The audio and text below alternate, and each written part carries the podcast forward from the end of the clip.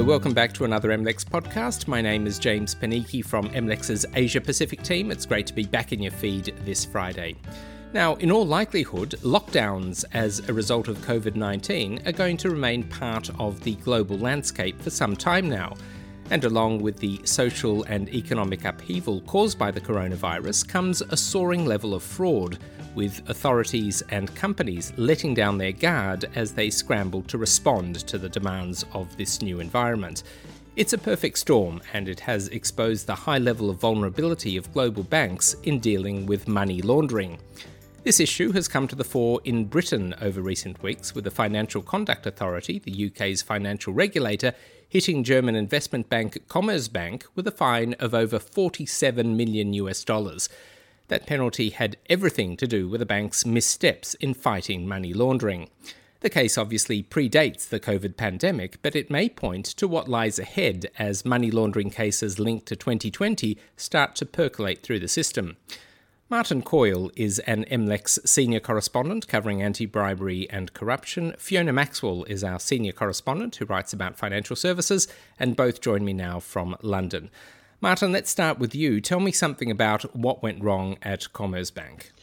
Well, James, thanks for that. um, so we have a, a situation where um, the, the Commerzbank is its London operation uh, was fined for a, what can only be described as a catalogue of failures uh, in its money laundering and financial crime department. Um, uh, it's important to note there wasn't any evidence that um, any any money laundering did take place, but it was more to do with its failure to um, have the right processes in place and its compliance procedures. Um, so was hit with a 37.8 million pound penalty, which is quite a big penalty, uh, quite a big hit for the um, by the Financial Conduct Authority. Uh, and this was for money laundering failures that went back to October 2012, um, and they would have been fined 54 million pounds had they not decided to settle the case earlier. Uh, and um, um among the failures found by the FCA, they um, they, they weren't doing enough checks on um, their risky clients, uh, and essentially they didn't have enough people in their um, their team to pick up any potential problems from these clients. And Martin, one of the aggravating factors here was the fact that the bank had been uh, uh, warned earlier and repeatedly about these shortcomings, right? Yes, exactly. So um, that's that's one of the striking things about this this fine. Um, so they were warned on three separate occasions. Um, the first warning was 2012, then 2015, and then again in 2017. And it was only then that um, well, a Commerzbank um, decided to to um, take take heed of these warnings, and perhaps more importantly, the FCA sort of swung into action to punishment and start enforcement proceedings. And uh, Fiona, just to end the discussion about the size of the fine, is this abnormally large? Is this an unusual fine? Um, hi James. Not not necessarily. It is in itself. It's a large fine, and I think it is the sort of sanction that the banks don't want to kind of have on against their reputation.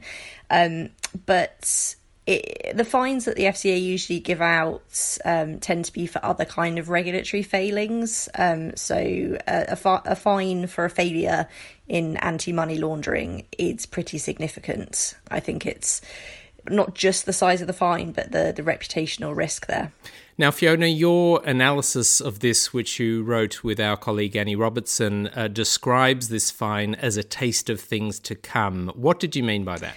So, it's a good question. So, uh, we were we were basically making the point that um, having good compliance against anti money laundering is very important for the regulators, and um, it, it, should be a top priority for the banks. Um, and as Martin said Commerzbank was given several warnings about this over almost a decade, um, and it seems as though the FCA just had enough, and you know it wasn't getting the results it wanted from Commerzbank, and just just took enforcement action. So it's possible that you know the FCA is in kind of an, an enforcement mode, but we think that's particularly the case because of the current pandemic. So quite a few regulators have warned about the fact that COVID 19 has thrown up multiple issues of fraud and anti money laundering. I, I think a, I think it was an OECD official described it as a you know it was a paradise for for money laundering or a paradise for fraud. So you know the the pandemic has proved to be a, a bit of a hotbed for illegal financing. Um, so, and although regulators have told banks they need to be aware of the issue, it is possible some compliance will slip through the cracks. So, uh, I think this case really shows that the FCA isn't scared to act if it if it sees reason to do so. Uh, but does that suggest, therefore, that uh, when any breach that might have occurred during the pandemic or during the months that we're in at the moment were to filter through the system, that there might be more uh, fines of this kind uh, a bit further down the track? Yes, exactly. And I, I think this this particular Commerzbank case shows us that it's not that the wrongdoing happens and the sanction happens, you know, six months later. This was a case that went on for a long, long time, and the FCA obviously did give the bank time to clean up its acts. It didn't, and, and that's when the that's when the fine came. So it, yes, if if there are multiple failures going on in these few months, it's possible in the next few years we will start to see the results of you know did banks not have the right kind of compliance procedures in place. Martin, here in Asia, our reporters have been covering the case of uh, an Australian bank, Westpac, and its money laundering failures. Part of that discussion uh, has been about the effectiveness of the regulator in question in pursuing the matter. Is that a discussion which is also underway in the UK in terms of what the FCA has done and its effectiveness as an enforcer? Well, I think so. Um, as Fiona mentioned, there haven't been that many uh, anti money laundering um, fines in the last uh, few years in the UK. Um, I think we've only had about two or three uh, in the last three years or so. Uh, and uh, this is, you know, it's a, it's a relatively decent fine or a big big fine to impose on a bank. Not not huge by other standards, but I think the issues that are raised here are the fact that you know the, the failings were first picked up um, by the FCA in 2012, and we're now you know eight years later, 2020, and we've only just had the fine. Um, and, it, you know, the issue is Commerzbank were warned three times, and they didn't appear to take heed of, of what was being said. Um, and, and, as MLEX wrote in its um, piece on this, it's it's understood that um, the size of the fine, although it was re- reduced at the end because they um, uh, decided to settle earlier, it, it, it was higher because they um, had ignored these warnings. Mm. Martin, there's also a sidebar issue, and that is that the UK's National Crime Agency has recently seized £6.4 million from Commerzbank in London, suspecting links to organised crime. Does this uh, background or does this sidebar issue actually feed into the main issue at, at any level? Well, potentially, but it, it, it seems in that instance that. Um, Commerzbank's systems were working, and they actually picked up the um, the problems with the money and and passed it on to the NCA. So it, I mean, it all goes to, to the point that these banks are essentially can be conduits to to money laundering. It just depends on whether they have got the controls to. Um, to, to pick up the issues and pass them on to the authorities, and obviously that, that comes out with the reporting. And if there are uh, problems in the in the reporting or the, the systems that are used to pick up, that's when they get hit for the with the fines. Fiona, given that we're talking about the role of the FCA, what does it do to ensure that history doesn't repeat itself here? Um, well, that's an interesting question. So, um, when the FCA sanctions Commerzbank, it didn't specifically say that it would be taking, you know, further action or enforcement. But I think it is a top priority for the FCA. So, anti money laundering, terrorist financing, um, frauds.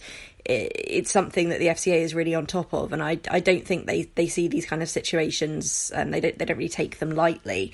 So um, it, it may be that they'll they'll take more action in the future to kind of warn firms um, about these situations or increase financial sanctions to kind of deter banks from taking a lax approach to compliance um, with anti money laundering.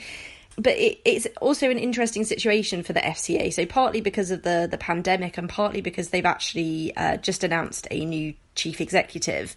So it, it's it's possible that FCA will take a whole new approach to these kind of situations. Um, and very recently, the uh, the chair of the FCA, so Charles Randell, gave a speech saying that he thought the FCA needed ambitious change um, so this could be one of the things they decide to focus on, and yeah, I, I, like I say, I do think it is a big priority for the regulator. So it's, I don't think it, you know, if this is something that becomes a theme, particularly during the pandemic, I don't think they'll just sit back and watch it happen.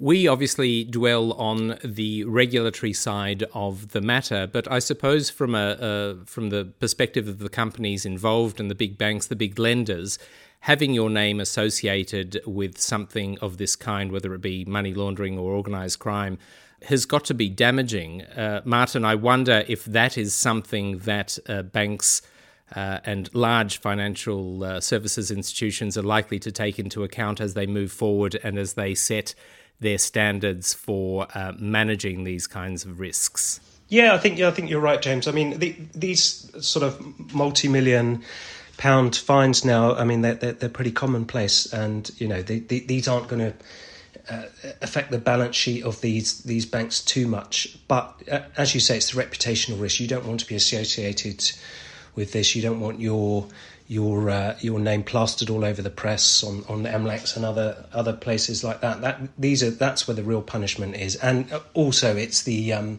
aside from the fine, it's the um, the expense and the time and the management time of the, the cleanup operation that needs to go into you know, resolving these issues and hiring new people and putting in place new systems. And I think the one one sort of takeaway from this is if if the regulator does start warning you or, or pointing things out in, in your systems or your controls that you need you need to act on it or you're going to end up with a with a big fine you're going to have to clean up your operations and you're you're also going to have your name uh, plastered all over the newspapers can I just add something to that? I, I very much agree with what with what Martin just said. Um, I think, uh, as he said, the reputational risk here is is damaging, um, and this would be a bad sanction at you know any time. No bank wants to have to say oh we were we were sanctioned millions of pounds by the FCA for our, our poor compliance with uh, with anti money laundering processes. But i think it's particularly bad at the moment. Um, you know we're in the middle of a pandemic. This is the time where banks should be stepping forward and kind of you know being the heroes lending money providing a bridge um, you know through this like through this quite damaging process um, so you know when a bank should be focusing on its focusing all its efforts on the, the struggles posed by this pandemic. You know, it's being hit with a large fine, which is probably quite distracting for it.